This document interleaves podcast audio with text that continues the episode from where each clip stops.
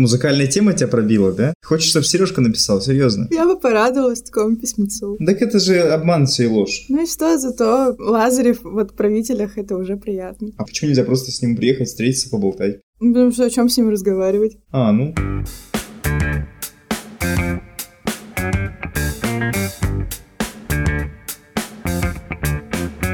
Привет! Это подкаст «Варенье из шишек», в котором мы рассказываем о том, как мы и наши герои набивали шишки. И мы возвращаемся со вторым сезоном и полной боевой готовностью рассказать, как этих шишек избежать. И у нас сегодня в гостях Татьяна Яковлева, основатель и руководитель Московской школы пиар и преподаватель в Сколково. Здравствуйте, Татьяна. Доброе утро или добрый день у кого-то уже, наверное, может быть даже вечер, по-разному. И сегодня мы поговорим о пиар. Пиар для малого бизнеса, для крупного бизнеса, и как это все дело применить. И вообще нужен пиар, как у вас чем едят и все такое. Татьяна, расскажите немножко о себе. А, Опыт у меня достаточно большой, то есть я 12 лет на рынке коммуникации, на рынке маркетинга. Работала с крупными бизнесами, то есть у меня большой опыт э, с крупными компаниями и айтишными в основном. Я такая девочка-гик, мне интересны технологии, я много про них знаю, много работала с искусственным интеллектом сама и в России, и в Америке. Поэтому опыт такой достаточно серьезный, но именно в IT-технологиях с лайфстайлом я тоже пыталась работать, но, к сожалению, это не мое, хотя опыта тоже много, и могу поделиться с радостью со слушателями кейсами, которые будут им релевантны и интересны. В целом я ушла 6 лет назад в стартапы, из них больше не возвращалась, это совсем другой рынок, другая динамика, и 6 же лет назад сделала свою собственную школу маркетинга и пиара, где преподают сейчас 40 сильнейших профи с рынка, одни из самых лучших специалистов, профессионалов, соответственно, вот такой вот бэкграунд. Давайте сразу начнем с корабля на бал и поговорим о ваших шишках. Мелкие провалы, крупные провалы, они случаются в любой работе, и кажется, что с завидной регулярностью. Вы можете вспомнить какой-нибудь свой супермасштабный или среднемасштабный фейл, который случился у вас или из-за вас? Например, пресс-секретари часто вспоминают неудачные пресс-релизы с э, рабочими заголовками, которые случайно уходят в рассылку. Может быть, у вас было что-то подобное? С радостью поделюсь. На самом деле, люблю рассказывать про ошибки, потому что, мне кажется, самое полезное из всего, что можно рассказать, чтобы люди на них больше... Шишки, да, в вашем контексте шишки конкретно, чтобы люди на них больше не наступали. Пару примеров, да, так на вскидку, которые приходят в голову. Один из них — это... Я работала 8 месяцев, создавала пресс-службу в одном крупнейшем э, российском IT-холдинге. Не только IT, там и нефтяная компания была внутри, 14 компаний, в общем, внутри. Я пришла, значит, строить туда пресс-службу. Была задача провести первую в жизни вообще пресс-конференцию у этой компании, рассказать про выручку. Собрала 40 журналистов, я помню, топовых медиа, РБК, ведомости, коммерсант, все пришли, все сидят, ждут выхода спикера. Со спикером я предварительно отрепетировала речь, слово в слово, как он выйдет, как он скажет, что скажет, с каким посылом. Значит, выходит мой прекрасный спикер и говорит, Добрый день. Рад, что вы здесь все собрались, пришли. А, Но, честно так сказать, я, в общем-то, не очень-то и хотела. Меня просто Таня заставила сюда выйти.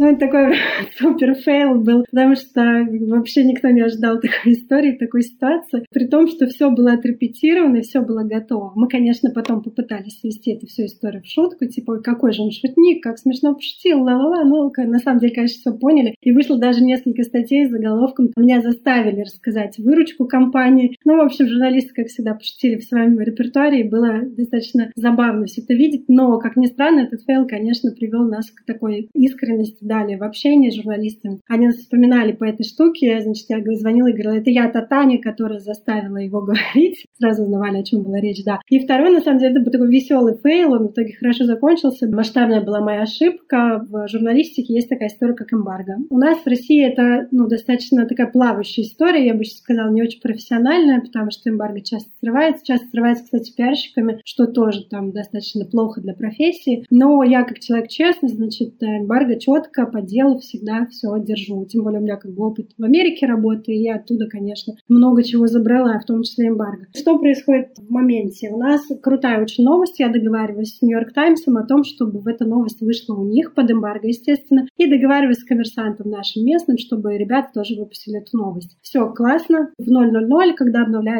электронная версия коммерсанта, должна появиться эта новость. Но это было, наверное, лет 7-8 назад. Я тогда дружила с журналисткой из Ленты.ру. Как происходит? Он мне говорит, дай посмотреть новости. Я говорю, слушай, только никому, ради бога, только по дружбе никогда не рассказывай, Что дальше? У нас остается день до запуска всей пиар-компании, она огромная, то есть у нас там огромное количество должно было быть перепечаток, публикаций в разных медиа, кроме эмбарговских медиа. Значит, я открываю Твиттер, я всегда в 5 утра вставала, смотрела Твиттер, мониторила рынок, открываю, вижу новость в Ленте.ру. Ровно наша новость выходит на день раньше, чем мы запланировали эту всю историю. Выходит, я, значит, звоню ей, говорю, ты нормальная вообще, что ты делаешь, зачем ты опубликовала эту новость? Она говорит, я перепутала, да, ты прости прости, я все перепутала. Ну, то есть, понимаете, да, что, естественно, как бы эмбарго с коммерсантом никакого нет. Нью-Йорк Таймс сказали, ребята, ну, вы тоже нормальные, что вы делаете, да, как бы так не делается. Мне пришлось долго и достаточно кропотливо восстанавливать эти отношения в Нью-Йорк Таймсе. А в Коммерсанте была история, когда редакция Ленты.ру звонила редакции Коммерсанту и извинялась за то, что это не моя ошибка, это ошибка редакционная прежде всего. Но моя ошибка была в том, чтобы показать никому, ни маме, ни друзьям больше я никогда в жизни не показывала новости новости. Ну, то есть научила меня, конечно, многому эта история. Но это такой классический кейс, который вот я люблю рассказывать, чтобы не повторяли эти ошибки. Если эмбарго, то эмбарго только между тобой и твоим журналистом. Все. Никаких информационных измен. А вот кажется, что пиар это больше про крупный бизнес, э, корпорации, политиков, что-то такое большое, крупномасштабное. А он действительно нужен малому бизнесу? Или хватит таргета и контекста, условно говоря?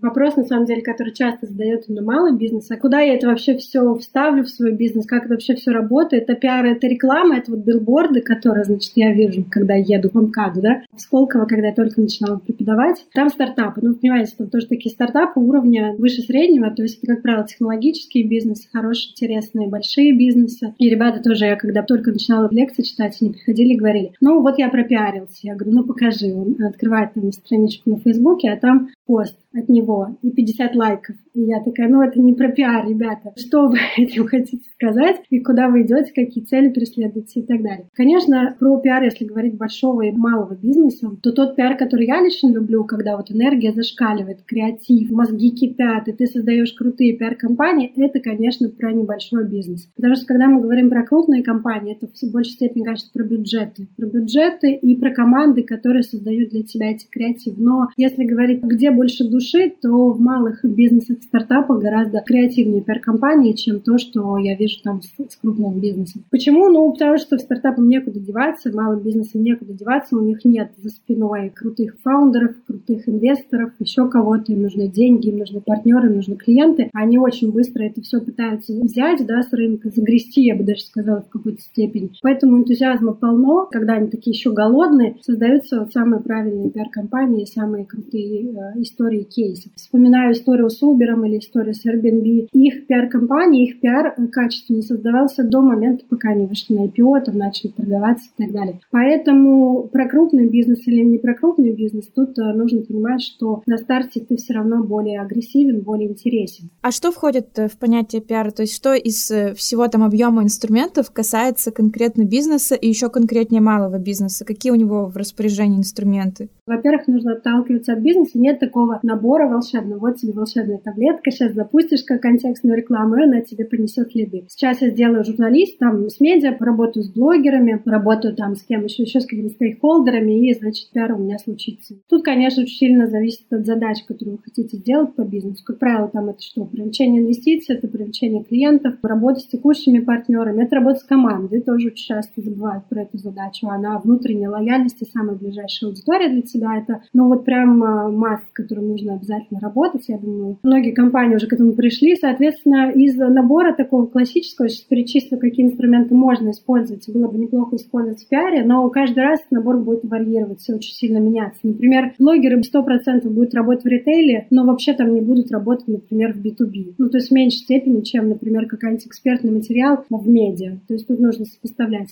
эти вещи. Перед тем, как приходить к инструментам, важно, что пиар — это все, что касается бесплатного продвижения. Тоже миф, в котором очень многие живут. Это значит, пойду заплачу коммерческому отделу медиа, чтобы они сделали про нас материал. Пойду там заплачу блогеру. Всем деньги раздаются радостно, да, а value для бизнеса получается очень низкоэффективное, да, потому что на самом деле пиар не бывает платный, классический, да, такой хороший, качественный пиар – это не за деньги. То есть вы нанимаете человека, вы нанимаете специалиста, который должен настолько влюбить людей в ваш продукт, настолько создать отношения между вами и этим продуктом, как в истории с Nike, например, да, там, почему вы покупаете обувь Nike? Ну, потому что классный бренд, на самом деле обувь-то, ну, по-честному сказать, не такая уж и супер качественная, но при этом ты идешь туда, ты идешь там в Макдональдс, потому что тоже love марка, love бренд по всему миру. Ты там покупаешь определенную марку автомобиля. На самом деле пиар очень сильно влияет именно на создание вот этих отношений. Вот знаете, когда как в отношениях ты чувствуешь себя определенным образом рядом с этим человеком, это и называется любовь, да, вот эти отношения точно так же складываются с брендом. Ты чувствуешь себя определенным образом, покупая эти часы или кушая в определенном ресторане, да, и когда тут вмешиваются деньги, согласитесь, да, особенно если перейти в отношения, то как бы модель уже сломанная. Поэтому, когда мы говорим про инструменты, мы прежде всего рассматриваем бесплатные варианты, где мы можем продвигаться, либо бартерные варианты, где мы можем использовать тот продукт или те услуги, которые у нас есть. Какие могут быть инструменты? Ну, давайте прям перечислим. Это медиа, это работа с журналистами однозначно, как бы это еще живо, поэтому я еще советую это использовать. Далее это работа с блогерами, все, что касается сотрудничества с а, какими-то людьми, которые имеют вес в определенной аудитории, там блогеры или, возможно, лидеры мнений мы их называем, это точно так же. Далее это соцмедиа, продвижение на любых площадках. Сейчас TikTok у нас набирает обороты, и очень любопытно наблюдать за ростом этого продукта в России, в том числе потому, что в Америке он давно уже популярен. То есть все, что касается продвижения в социальных медиа, любых флешмобов, любых акций, любых компаний, это все тоже входит в пиар. Далее участие в рассылке. Тоже этот инструмент активно не используется, но у вас есть, допустим, базы подписчиков, где вы можете вмешиваться со своими пиар-компаниями. Вы можете делать рассылки от основателей. Вы можете рассказывать про апдейты вашего продукта, и люди будут причастны к вам, да, то есть они будут следить за вами. Далее комьюнити, важный инструмент, мало кто умеет его делать в России качественно, но это как тугис, или дубль гис, или два гис, как только ребята называли. Но эта компания очень круто поработала именно с людьми, со своими пользователями. У них любая там проблема, любая ошибка, армия ребят бежит защищать этот бренд. Далее, значит, у нас мероприятия тоже можно отнести в инструмент пиара, безусловно,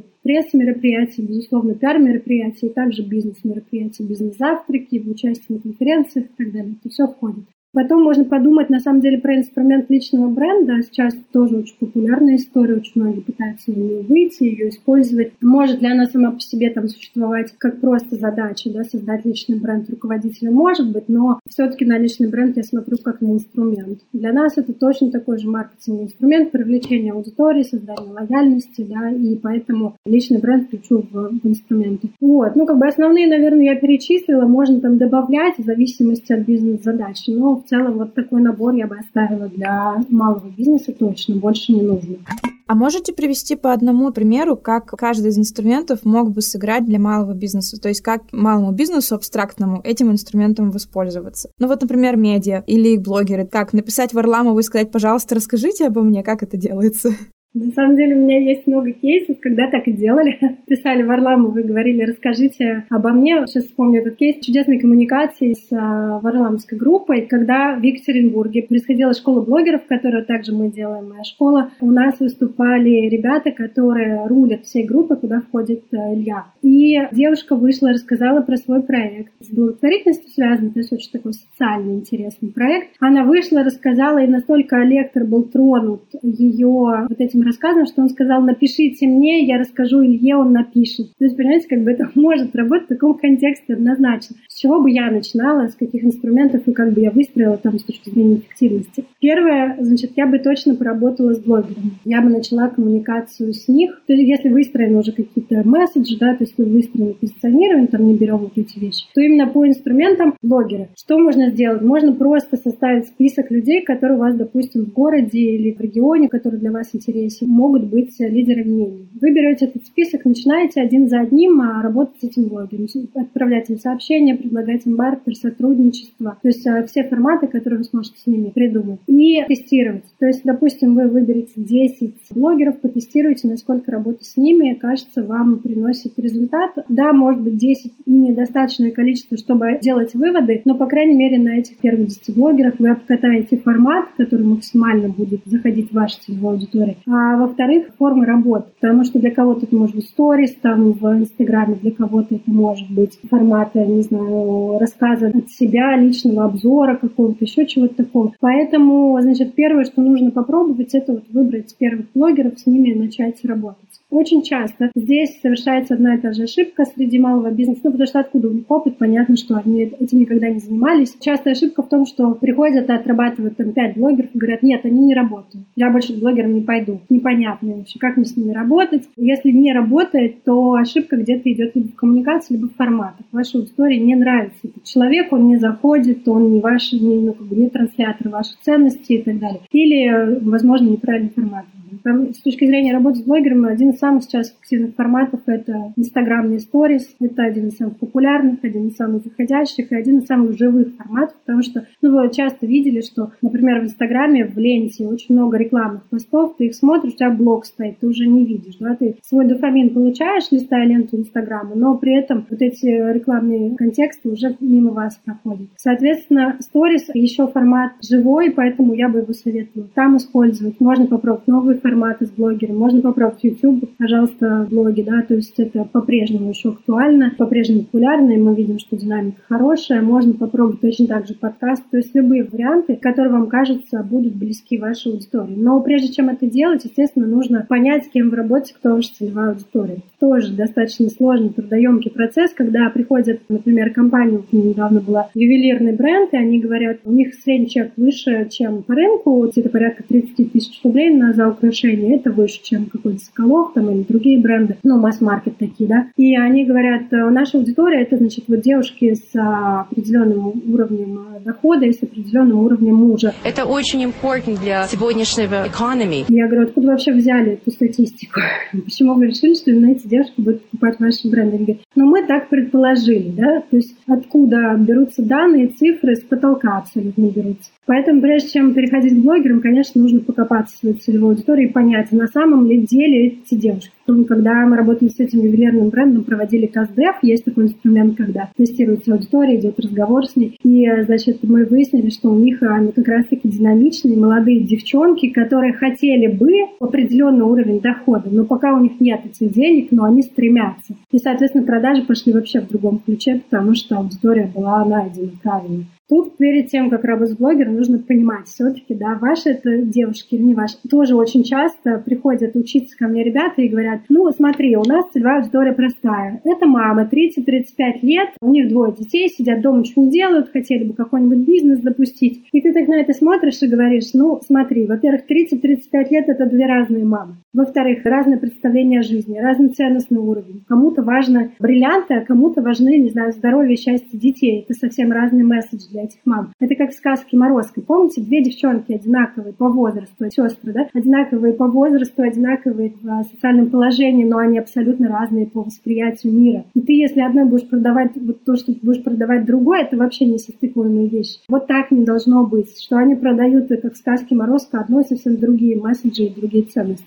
Но блогеры однозначно рабочий инструмент для малого бизнеса. Однозначно. Может быть, если это маленький городок, тоже, ну, не знаю, там на 50 тысяч населения, то, может быть, там и нет каких-то активных блогеров, но есть люди, которые имеют вес. Вот выбираете таких людей, которые в определенной тусовке имеют вес. Тут важно, кстати, не ошибиться, если вы идете в Facebook. Facebook у нас такая тусовочная площадка, и ты приходишь, и тебе кажется, о, эксперт, классный, пишет много комментариев, вот такие еще прям качественные. На самом деле смотришь, человек, да, веса с определенным какой-то тусовки не имеет, поэтому в Фейсбуке нужно быть аккуратнее. Фейсбук я вообще часто не рекомендую для малого бизнеса, потому что это достаточно серьезное вложение, но при этом надо его долго раскачивать, прежде чем это будет история рабочей. Что касается медиа, в какой момент нужно вообще запускать э, медиа, в какой момент нужно работать с журналистами, бежать в эту аудиторию, да, прямиком. Тут а, ответ очень тоже достаточно логичен и просто. Значит, смотрите, когда вы протестировали, что ваш продукт жизнеспособен, и за него люди готовы платить, то тогда эта модель будет работать. Вы понимаете, что вы можете масштабироваться. Это как нормальный цикл любого проекта. Вы поняли, что это работает. Далее начинается уже масштабирование. То вы можете идти к журналистам. Вы можете начинать рассказывать про себя, вы можете начинать рассказывать про рынок,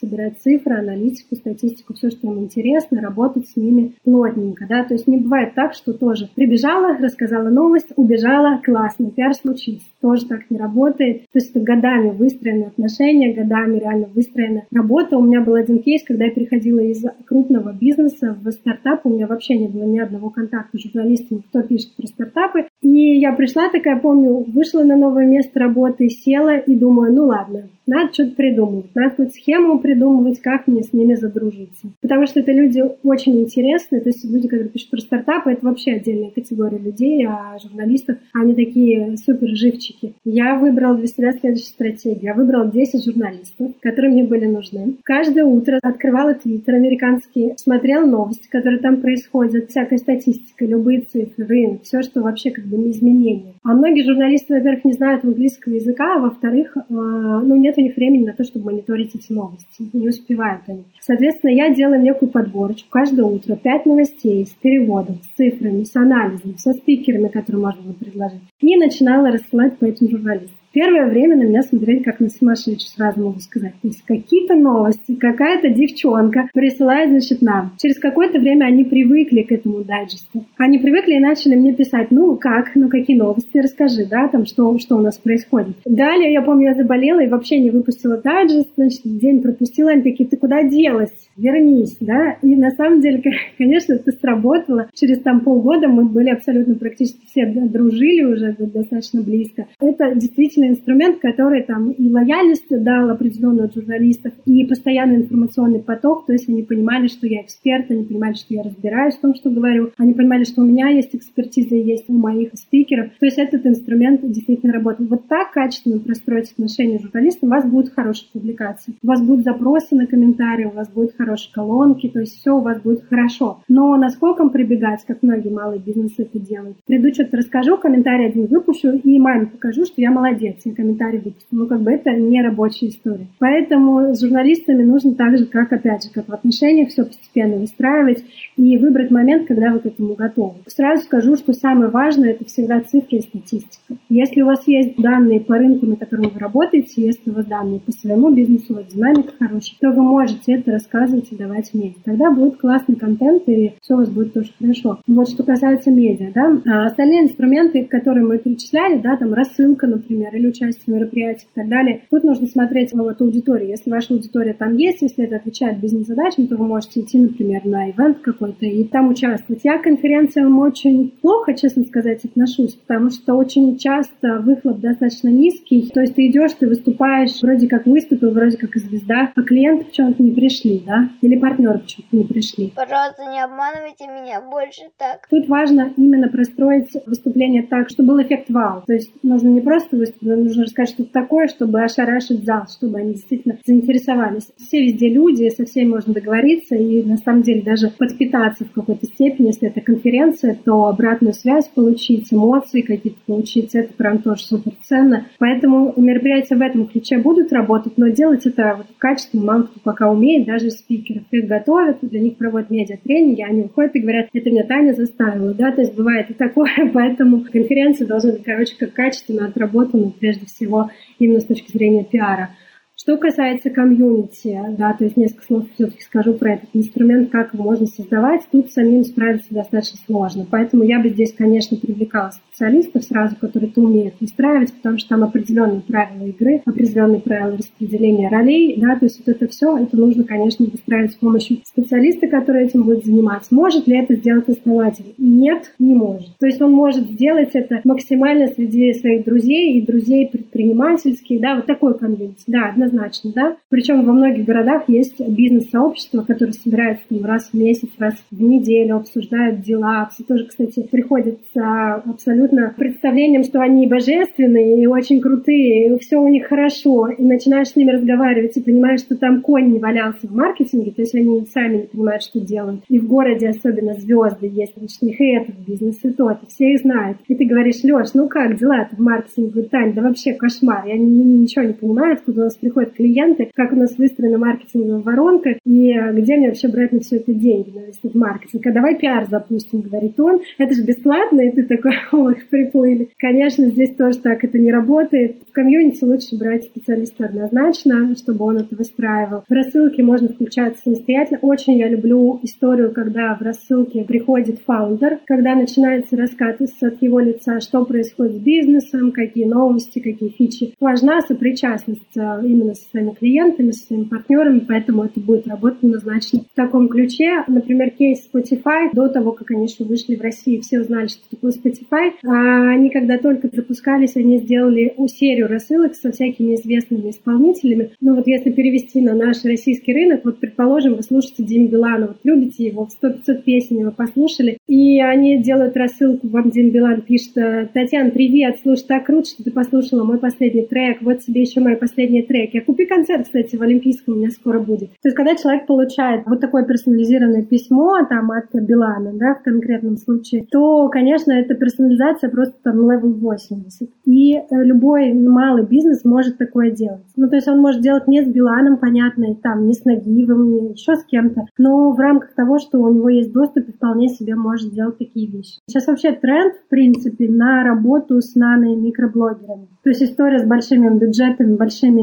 миллионниками ушла на задний план. Спасибо карантину, я ждала этого момента, когда прекратится это сумасшествие с покупкой очень дорогой рекламы везде и бартерных историй с крупнейшими блогерами. Сейчас это ну, до 100 тысяч, до 10 даже иногда тысяч. Это уже эффективный формат эффективное сотрудничество. Если человек подходит под а, вашу целевую аудиторию, то вполне себе вы можете с ним работать. Точно так же, но на самом деле везде вы можете смотреть, если со звездами с какими-то делаете. Это может быть просто какой-то крутой диджей в городе, это может быть просто человек, который хорошо создает цветы, букеты и там известен как свадебный флорист какой-то. То есть а, отталкиваться исключительно от тех ресурсов, которые есть, дальше уже привлекаться более масштабные истории, более, может быть, в городе есть э, свой Дим Билан, и он гораздо круче и интереснее. Не нужно гнаться за обложками, не нужно гнаться за какими-то масштабными историями. Важно, чтобы аудитория просто откликалась на что вы делаете. Вот и все. По рассылке с точки зрения эффективности это классный инструмент. Даже если у вас пока 10 подписчиков, даже пока 100 подписчиков,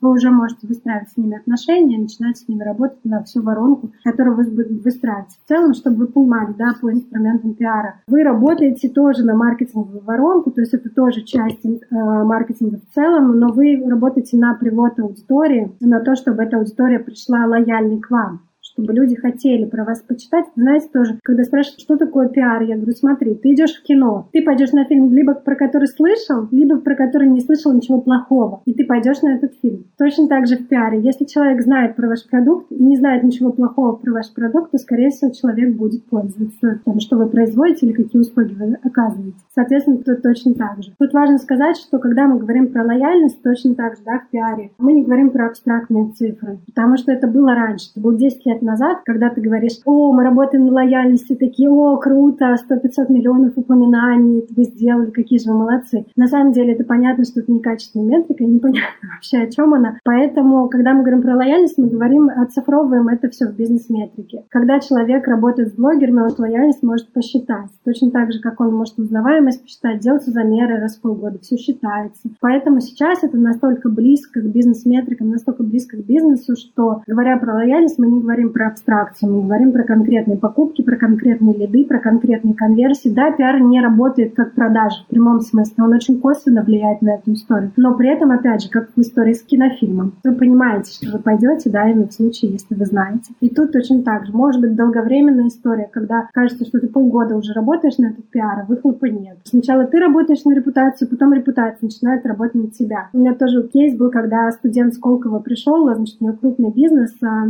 есть такие приложения специальные, управляющие компании запускают, где общаются жильцы, где там заказ можно услуги сделать, там еще что-то починить. Вот, и у него такая, значит, одна из самых известных э, сетей в Москве, и он говорит, я пойду рекламу куплю в медиа. Я говорю, ну давай, счастливо. Он говорит, я сейчас, э, значит, в комсомолке запущу, везде запущу. Я говорю, давай, все классно, делай. Раз ты веришь в эту историю, тестируй. Он запускает везде рекламу, тратит космические деньги, получает там 5, что ли, заявок от управляющей компании. Я говорю, счастлив? Он говорит, нет. Я говорю, ну а зачем ты когда это все было. Он говорит, ну, теперь мы, правда, нужен пиар. Мы ему искали человека внутри команды, который сделал ему качественный пиар, качественные материалы везде. Соответственно, они в этой же комсомолке получили бесплатные материалы и получили достаточно большое количество уже лидов хороших, да, которые они уже конвертировали в партнеров. Поэтому, опять же, да, да, вы можете тратить деньги как маленький бизнес, пойти прямую там заказать рекламу у кого-то, но тут еще нужно понимать, что люди, которые читают эту рекламу, они же тоже далеко не глупые, они понимают, что это реклама, они понимают, что неужели вы не можете продать свой продукт так, чтобы было им интересно в конце концов, чтобы какой-то сторителлинг был, чтобы какой-то человек, за которым можно зацепиться, или продукт, который бы они сами полюбили. Поэтому продажи в рекламные, да, как бы доходы это одно, а пиар это совсем про другое. Говоря про инструмент личного бренда, тоже несколько слов скажу, что, конечно, это гиперважная сейчас история, очень многие двери открываются с помощью этого инструмента, очень многие партнеры приходят, многие инвесторы приходят, клиенты, безусловно, то есть выбирая между двумя бизнесами, например, там, Delivery Club и Яндекс Еда, я там выберу точно однозначно команду, которого бизнеса я хорошо знаю и могу на заказывать. То есть у меня даже в голове есть такой паттерн поведения, что я отнесу деньги тому, кого я знаю, и кому бы мне хотелось а, этими деньгами с кем поделиться. Соответственно, так на самом деле многие принимают решения, поэтому личный бренд, э, бренд спикера, бренд э,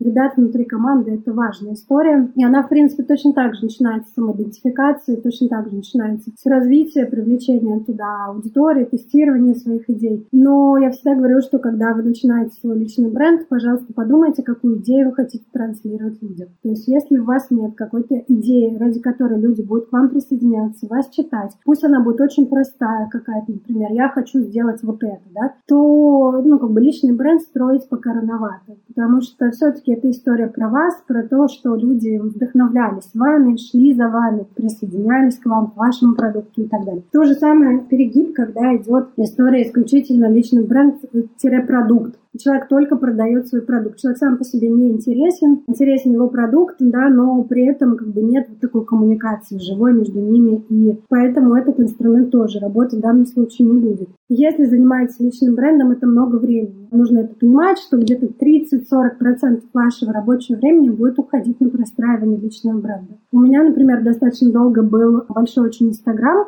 Я его потом вычистила, оставила там 700 подписчиков, тех, с кем я реально общаюсь близко, и прекратила вести личный бренд, потому что на тот момент мне уже это не нужно было. Но когда я выстраивала эту историю, это однозначно был привод клиентов, это однозначно был привод партнеров, то есть вся корпоративная история, продажи, обучение через э, корпоративную среду, там Сбербанки, Яндекс и так далее, выстраивалась через личный бренд. Многие приходили и говорили, мы хотим к тебе, мы хотим в твою команду, потому что знали, как я этим занимаюсь, чем я горю, что я люблю и куда я иду. Если, значит, этой истории нет, нужно подумать, вытащить эту идею из себя. Мы все эксперты, да, мы те, кто давно работает в коммуникациях, но даже я там не могу сказать сто процентов, что для какого-то бизнеса это будет рабочий инструмент, а для какого-то не рабочий. То есть у меня есть предположение, есть опыт, есть вижен, но иногда бывает, что все по-другому выстраивается. Например, как у Феди Овчинникова, да, у Додо Пицца. Весь бизнес сложился с блога. Кто мог подумать, что начиная свой блог с Кара, этот парень будет а, таким крутым и построит такой крутой проект. Поэтому вот, пожалуйста, да, личный бренд еще тогда не существовало как таковой категории личного бренда в социальных медиа, а он взял и это сделал. Поэтому нужно тестировать, насколько вам вообще самим откликается, насколько откликается вашему бизнесу. Второй момент про личный бренд, еще про который хочу сказать, это такая некая скромность люди стесняются говорить про свои достижения. Ну, подумаешь, лежу крючком, да, люди говорят. Или, ну, подумаешь, какая-то студия флористики. Вон есть огромный, там, флорист.ру, который доставляет букеты по всему миру. И ты говоришь, ну, и ладно же, что у тебя там пока маленькие достижения. Но посмотри на того же Федю Овчинникова, который рассказывает про свои трудности, про свои сложности, про свои проблемы, про все на свете. И люди действительно к нему были сопричастны. Тут точно так же, да, то есть потихоньку, помаленьку, маленькими шажками иди к своей идеи, к своей цели, рассказывай про свои достижения. Даже если ты там пока еще маленький бизнес, даже у тебя пока там три цветочка, ты можешь уже как бы формировать вокруг себя комьюнити. Не стыдно говорить про то, что мы любим, чем мы занимаемся. Не стыдно. Всегда будут люди, которым будет нравиться то, что ты делаешь, и которым будет не нравиться то, что ты делаешь. И на самом деле люди, которым мне нравится, для меня это всегда аудитория самая любимая. Почему? Потому что если люди откровенно не любят твой бренд и говорят везде, господи, гори в аду со своим там, не знаю, проектом, и ты думаешь, круто, сейчас я с ним пообщаюсь и вытащу, почему ему не нравится. Потому что для меня это точка роста однозначно. Если ему не нравится какой-то сервис, если ему нахамили где-то, еще что-то, ты можешь со всем этим поработать. А когда человек равнодушен к твоему бренду, к твоему бизнесу, к тебе лично, то как бы, ну, я так называю, то ты труп, по сути про тебя никто не говорит, про тебя никто не знает, ты такой полуаморфный какой-то человек, полуаморфный бизнес. Всегда привожу пример Тинькова. Вот как, в какой бы аудитории ты ни называла Тинькова, всегда полярная аудитория. Либо они его любят, либо они его ненавидят. Очень мало равнодушных коллег. Иногда бывает бойни прям на конференциях, прям типа, да ты, да я Олега люблю, да как ты можешь? Значит, вот эти дискуссии начинают зарождаться. То есть, Татьяна, положительные отрицательные эмоции, топливо, да, для того, чтобы началась эта раскачка взаимодействия с аудиторией, да? Да, да, да, да. да. Хорошо. Ну вот если резюмирую эту тему, да, э, главная рекомендация, очень важно уточнить свою аудиторию максимально конкретно, тогда уже можно будет как-то под этот сегмент подобрать тот или иной э, инструмент. Да, на самом деле, да, и тут даже три, я бы сказала, шага. Первый – это разобраться с своей целевой аудиторией. Второй – правильно сформулировать месседжи, которые вы им отдаете, чтобы людям это откликалось. И третье – это, значит, даже четыре шага. Третий шаг – это уметь считать, потому что сделали вы с э, блогером какую-то историю бартерную, дайте ему промокоды, посчитайте, сколько человек пришло, сколько подписалось, сколько заказали и так далее. Все считайте. Сделали в медиа публикацию, попросите, сколько человек посмотрел эту публикацию. Отследите, сколько перешло, если можете, да, это место в онлайне, например. Посмотрите, как в, в отложенном эффекте это сказалось, например, на среднем чеке вашего бизнеса. Соответственно, здесь важно именно максимально приблизиться к реальной цифре, понять, сколько времени вы на это потратили, сопоставимость вашего времени и выхлопа, который вы получили, потенциал этого канала, и далее уже как бы с ним работать. И еще один шаг важный, не бояться тестировать.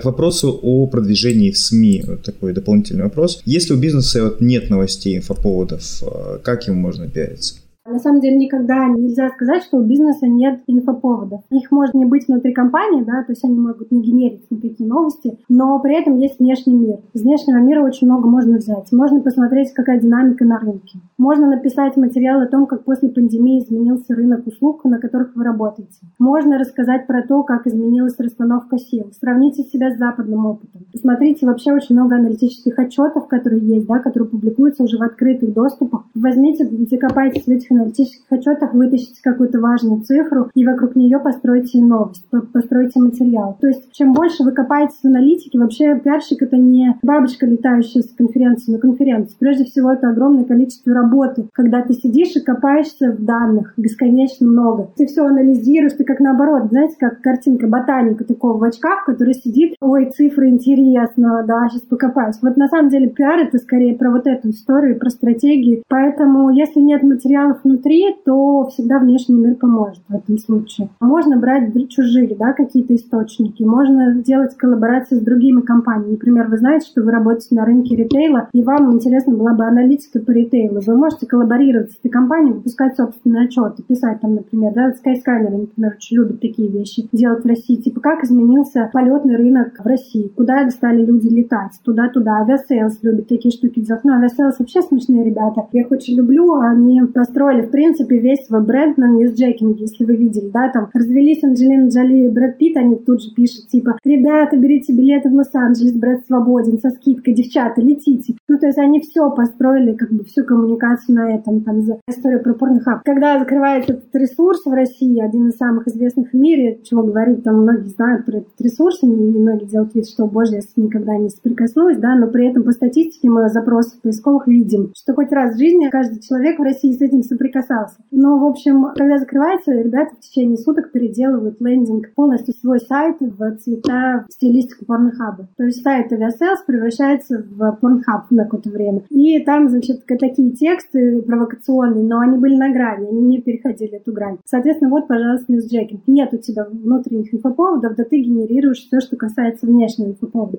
У них я помню, что была история где-то порядка 120 публикаций в медиа после выпуска вот этого лендинга. То есть вот, пожалуйста, то, как это быстро работает. То же самое многие компании используют. Джекин, Бургер Кинг гремел одно время очень сильно этой истории. Причем Бургер Кинг делает и в пиаре, и в рекламе, например, тоже в Петербурге. Я видела, у меня родители в Петербурге, я часто там бываю, и, значит, э, прилетаешь, значит, идешь, а там реклама висит. Макдональдс пишет, купите бургер, колу, значит, и выиграете солнцезащитные очки. И рядом висит один в один встык билборд Бургер Кинга, где написано, какие солнечные защитные очки, детка, это Питер. Ну, то есть, как бы, вот они смеялись, да, над другими брендами. То же самое, например, делает Альфа-банк. Я вот очень люблю их коммуникацию именно службу, их сервис, да, их службу поддержки, как они шутят, как они внутри могут общаться. Это единственный банк, когда ты пишешь, говоришь, ребята, срочно пришлите мне страховку, мне через две секунды надо там улететь, они тебе реально за три секунды ее присылают, ты отправляешь сердечки и говоришь, люблю вас, и ты понимаешь, что ответ будет адекватный, то есть они также напишут, что любят и там еще что-то. А если ты напишешь другой какой-нибудь крупнейший банк в России такую же историю, то ты получишь, что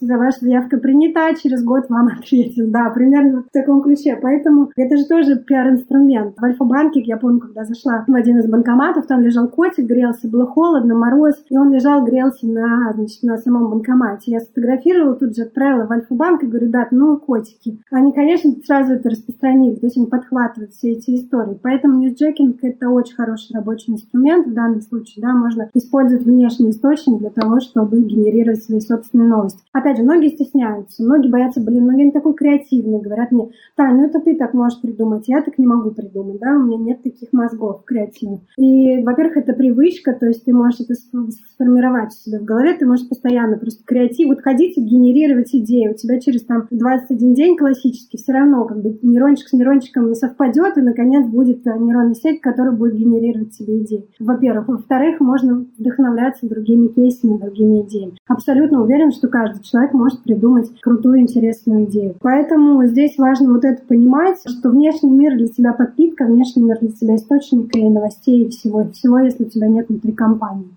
Прекрасно. А вы рассказали про какие-то совершенно восхитительные кейсы, а можете рассказать о самых, наверное, наиболее распространенных ошибках бизнеса, которые он совершает, когда начинает пиариться? На примерах, если возможно, конкретных. Поняла. Вопрос интересный. Ну, во-первых, с точки зрения коммуникации есть распространенная ошибка. Это пиарщик-робот. Знаете, такое в сообществе определение. Это когда журналист, например, звонит человеку, пиарщику. Пиарщик должен быть в контексте новостей, в контексте событий. А пиарщик говорит, я согласую это сейчас или спрошу у своего спикера и перезвоню тебе через там, трое суток. Расскажу тебе, да, комментарий, который тебе нужен. Это классика. То есть пиарщик становится некой такой прослойкой, я бы даже сказала, барьером между источником информации и журналистам. Поэтому журналисты не любят таких пиарщиков. Их очень много, к сожалению, в России очень много. Когда ты реально уходишь за инсайдами к спикеру три года, это все согласовываешь, уже новость протухла, уже неинтересно. Соответственно, это вот одна из главных ошибок, которых я сейчас вижу. Второе — это когда пиарщик, например, очень много бомбит просто какой-то информации, пресс-релизы каждый день, каждый день какие-то инсайды, какие-то новости, какие-то колонки, и ты такой, боже, успокойся, успокойся все хорошо.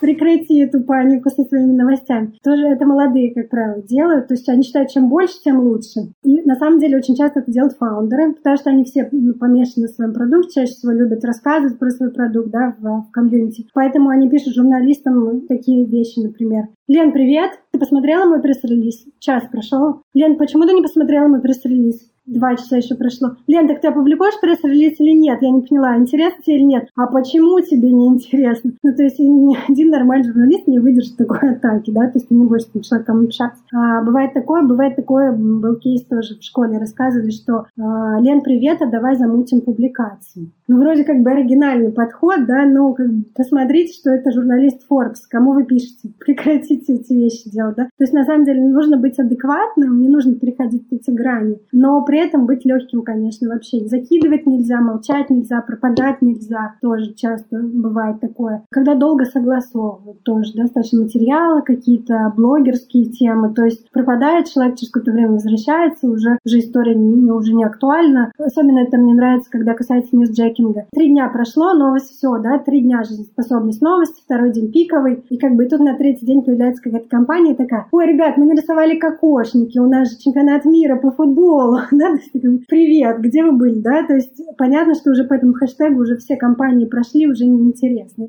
А куда идти предпринимателю, если он готов пиариться, и можно ли это все организовать самостоятельно? Куда идти предпринимателю? Прежде всего, конечно, нанимать специалистов внутрь, если есть э, возможности. Если возможности нет, то можно какие-то первые шаги делать самостоятельно. Ничего страшного нет, если основатель сам пишет журналисту. Наоборот, многие, например, журналисты любят, когда персонально им пишет основатель. Ну, например, многие отношения с Forbes американским, с Wall Street Journal были завязаны исключительно от имени ребят, которые возглавляли компанию. Я даже не писала своего ящика, я писала с ящика ребят, и «Привет, я Серж, ну, как бы у меня было такое раздвоение личности, да, и я писала от них, и это было реально очень эффективно, поэтому нет никакого, никакого барьера в том, чтобы это делать самим. Есть барьер именно, я сказала, на комьюнити, потому что это очень много времени, и есть, наверное, барьер на личный бренд, потому что лучше, если вы не сами генерируете контент, чтобы у вас был помощник, который вам копирайтит всю эту историю, особенно, знаете, когда фаундер еще писать не умеет или пишет какую-то канцелярщину, поэтому здесь, конечно, нужно максимально вовлекать э, специалистов в эту историю. Именно в личном бренде. В рассылке, пожалуйста, в журналистике с журналистами, пожалуйста, с блогерами можно попробовать. То есть, в принципе, можно потестировать первые инструменты, выбрать эффективные их для себя и взять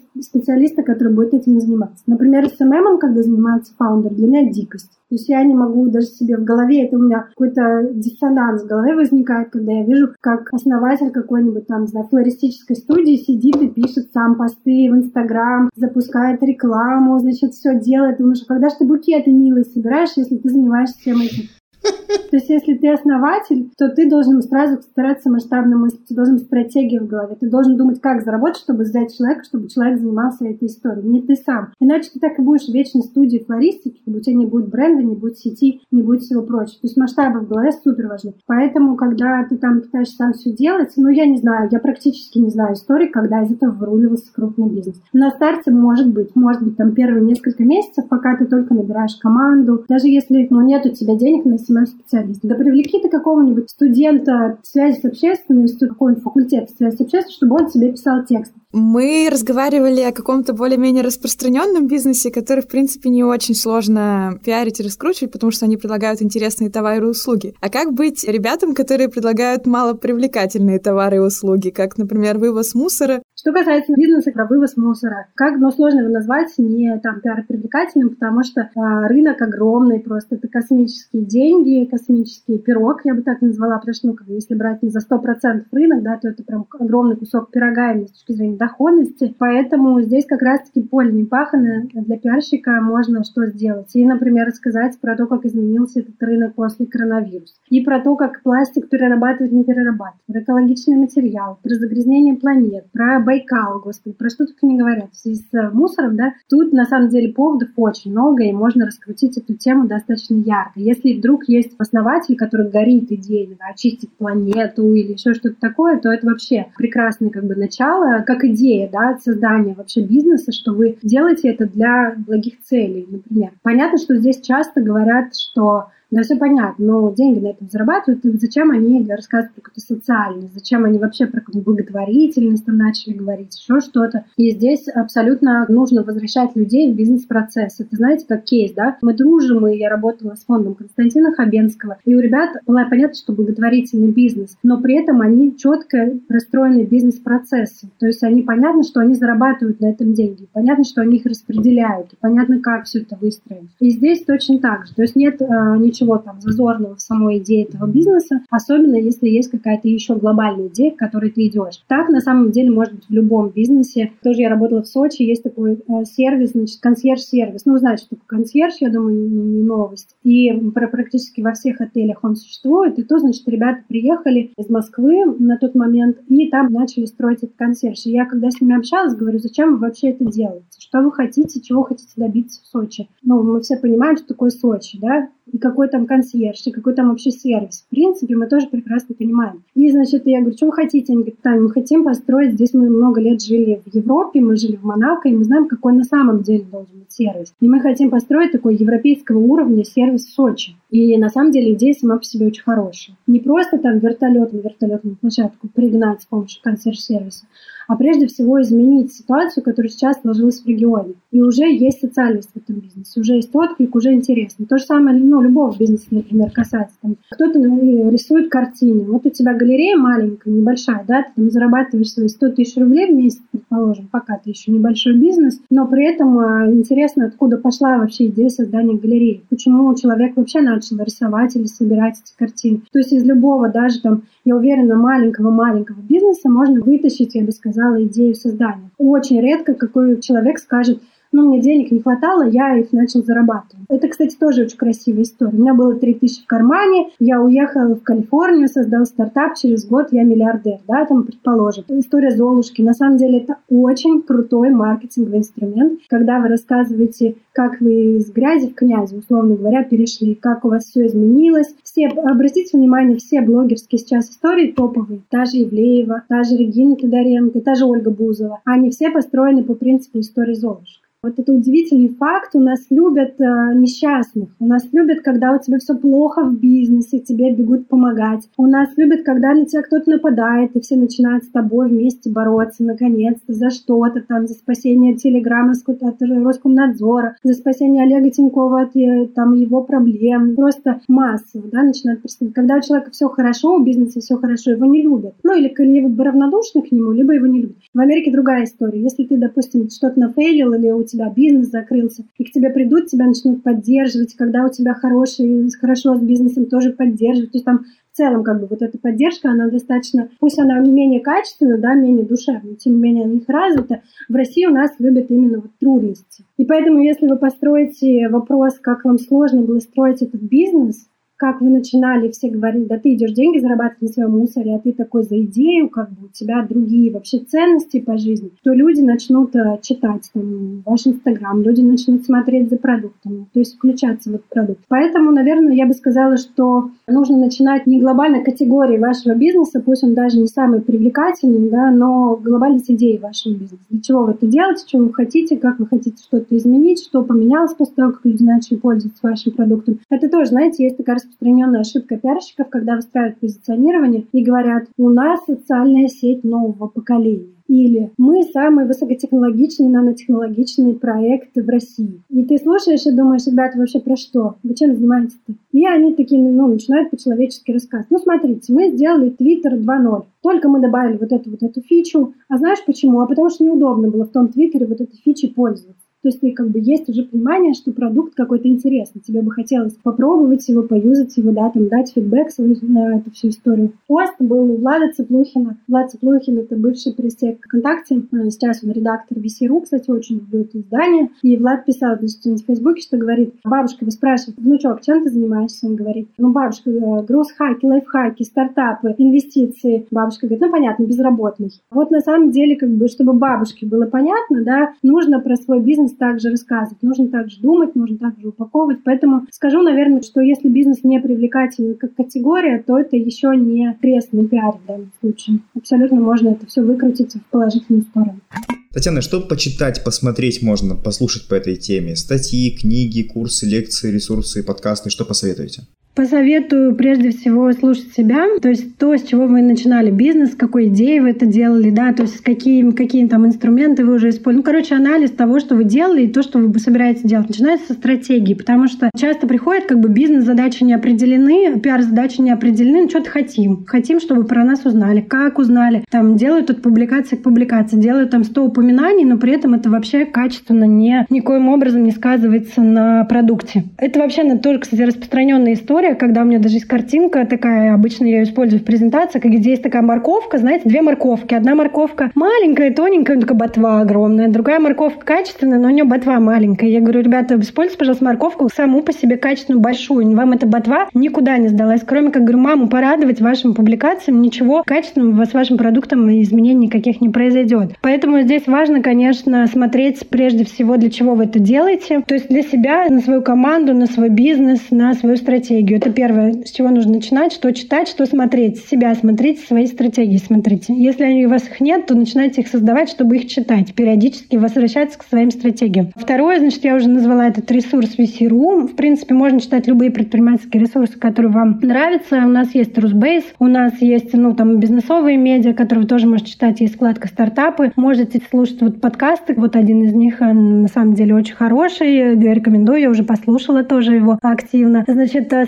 соответственно, любые предпринимательские подкасты, любые предпринимательские клубы. Если есть в городе сообщество, тусовки предпринимателей, то качественнее этого тоже очень сложно подобрать. Ни одно медиа не напишет так, как придет человек и расскажет живую. Потому что иногда тоже кажется, вот у меня представление масштабами в голове, а я прихожу в какую-нибудь тусовку, где там, ну, небольшие бизнесы. И они говорят, Тань, ну, слушай, ну, а как, да, с чего, где взять, а как, как ты делала, а когда вот этих денег не было, что ты делала? Я говорю, у меня тоже были кейсы в жизни, когда было и 3 тысячи в кармане, там, и миллионами, да, в месяц огромными. Поэтому тут все зависит вот от этого опыта, и круто именно больше разговаривать с предпринимателями. Встречаетесь, сделать себе график вообще, ну, там, раз в неделю встречаться с каким-то крутым предпринимателем, с каким-то интересным человеком для вас. Вот прям выстраивайте комьюнити вокруг себя. Во-первых, вам это пригодится в принципе по бизнесу, когда вам нужна будет помощь, эти люди будут рядом. Во-вторых, это постоянный источник и энергии, и знаний. Ну, вообще окружение решает очень многое в нашей жизни, и настрой наш собственный,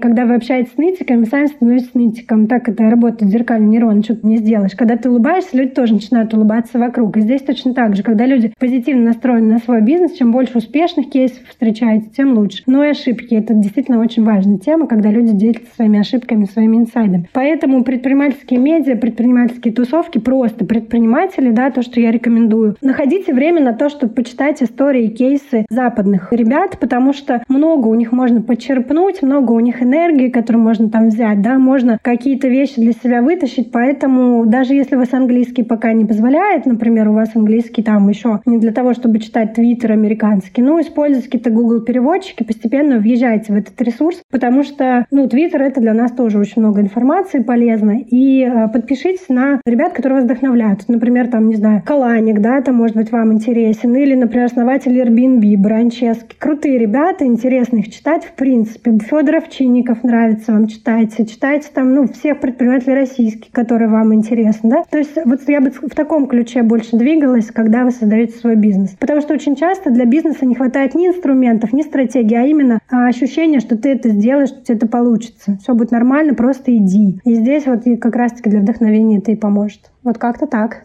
Спасибо, Татьяна. Особенно вот третья и последняя мысли откликнулись. Татьяна, поделитесь последним инсайтом, который у вас произошел. Может быть, это что-то личное, что может помочь нашим слушателям, или это что-то рабочее. Ну, то есть последнее клевое осознание, которое вам пришло в голову. Ну, давайте так. Значит, смотрите, последний инсайт, э, который связан с моей учебой, связан с мозгом, потому что, ну, много я в этой теме сейчас варюсь. Две вещи. Первое, значит, это отрезание от социальных сетей, потому что достаточно много времени, когда ты в коммуникациях, работаешь в маркетинге, ты тратишь на соцсети соцсети, и тебе вроде кажется, туда посмотрел, туда посмотрел, проанализировал, классно. Потом я поняла, что, во-первых, когда ты листаешь там Инстаграм или листаешь ленту Фейсбука, в этот момент мозг не работает вообще. То есть никаких процессов в этот момент не происходит. И ты час жизни потратил, два часа жизни на то, что не делал ничего, вообще в голове была пустота. Иногда это, конечно, полезно, но это такая иллюзия как бы жизни, иллюзия активности. Поэтому вот этот инсайт, когда я поняла, что на что я трачу свою жизнь, я убрала вообще иконки соцсетей с телефона, то есть у меня пол пустой экран, и меньше гораздо стало тратить времени на поглощение социальных сетей. Скорее на то, чтобы делать свои вещи, посты там какие-то, еще что-то, это пожалуйста. Но именно чужое нет. И иногда мне говорят, а ты видела? Там такой пост написали. Я говорю, нет, не видела. Я, то есть, захожу исключительно на странички нескольких людей, которых постоянно читаю, смотрю их посты и ухожу. Все. Если мне нужны какие-то кейсы для вдохновения, то я иду, например, на состав.ру, там на индекс, например, маркетинговый, да, инструмент, там можно посмотреть, или на американские медиа. Вот, соответственно, это первый инсайт. Второй был для меня инсайт, это что мозг ленивый парень у нас, да, и он на самом деле ничего не хочет и делать. Собственно, ему радостно, когда ты лежишь на диване и не, при этом никуда не двигаешься. То есть такое. Поэтому, когда я это поняла, что мозг при каждом удобном случае говорит, ну иди полежи, ну иди посиди, да ну не напрягайся, ты все нормально будет.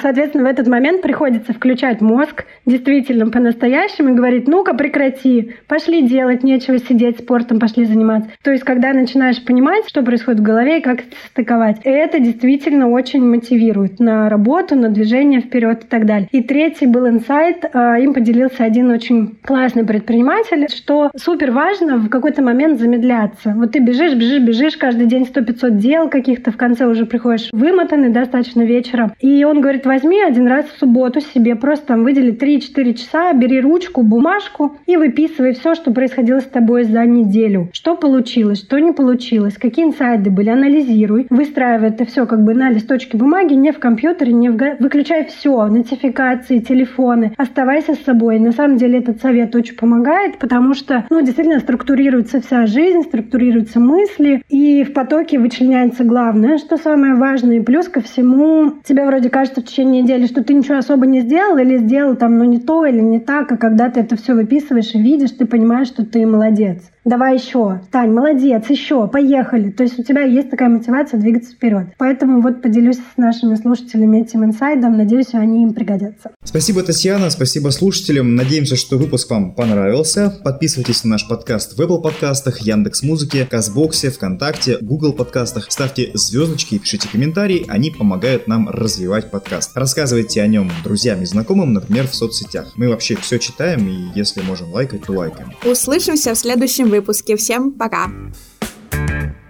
あっ。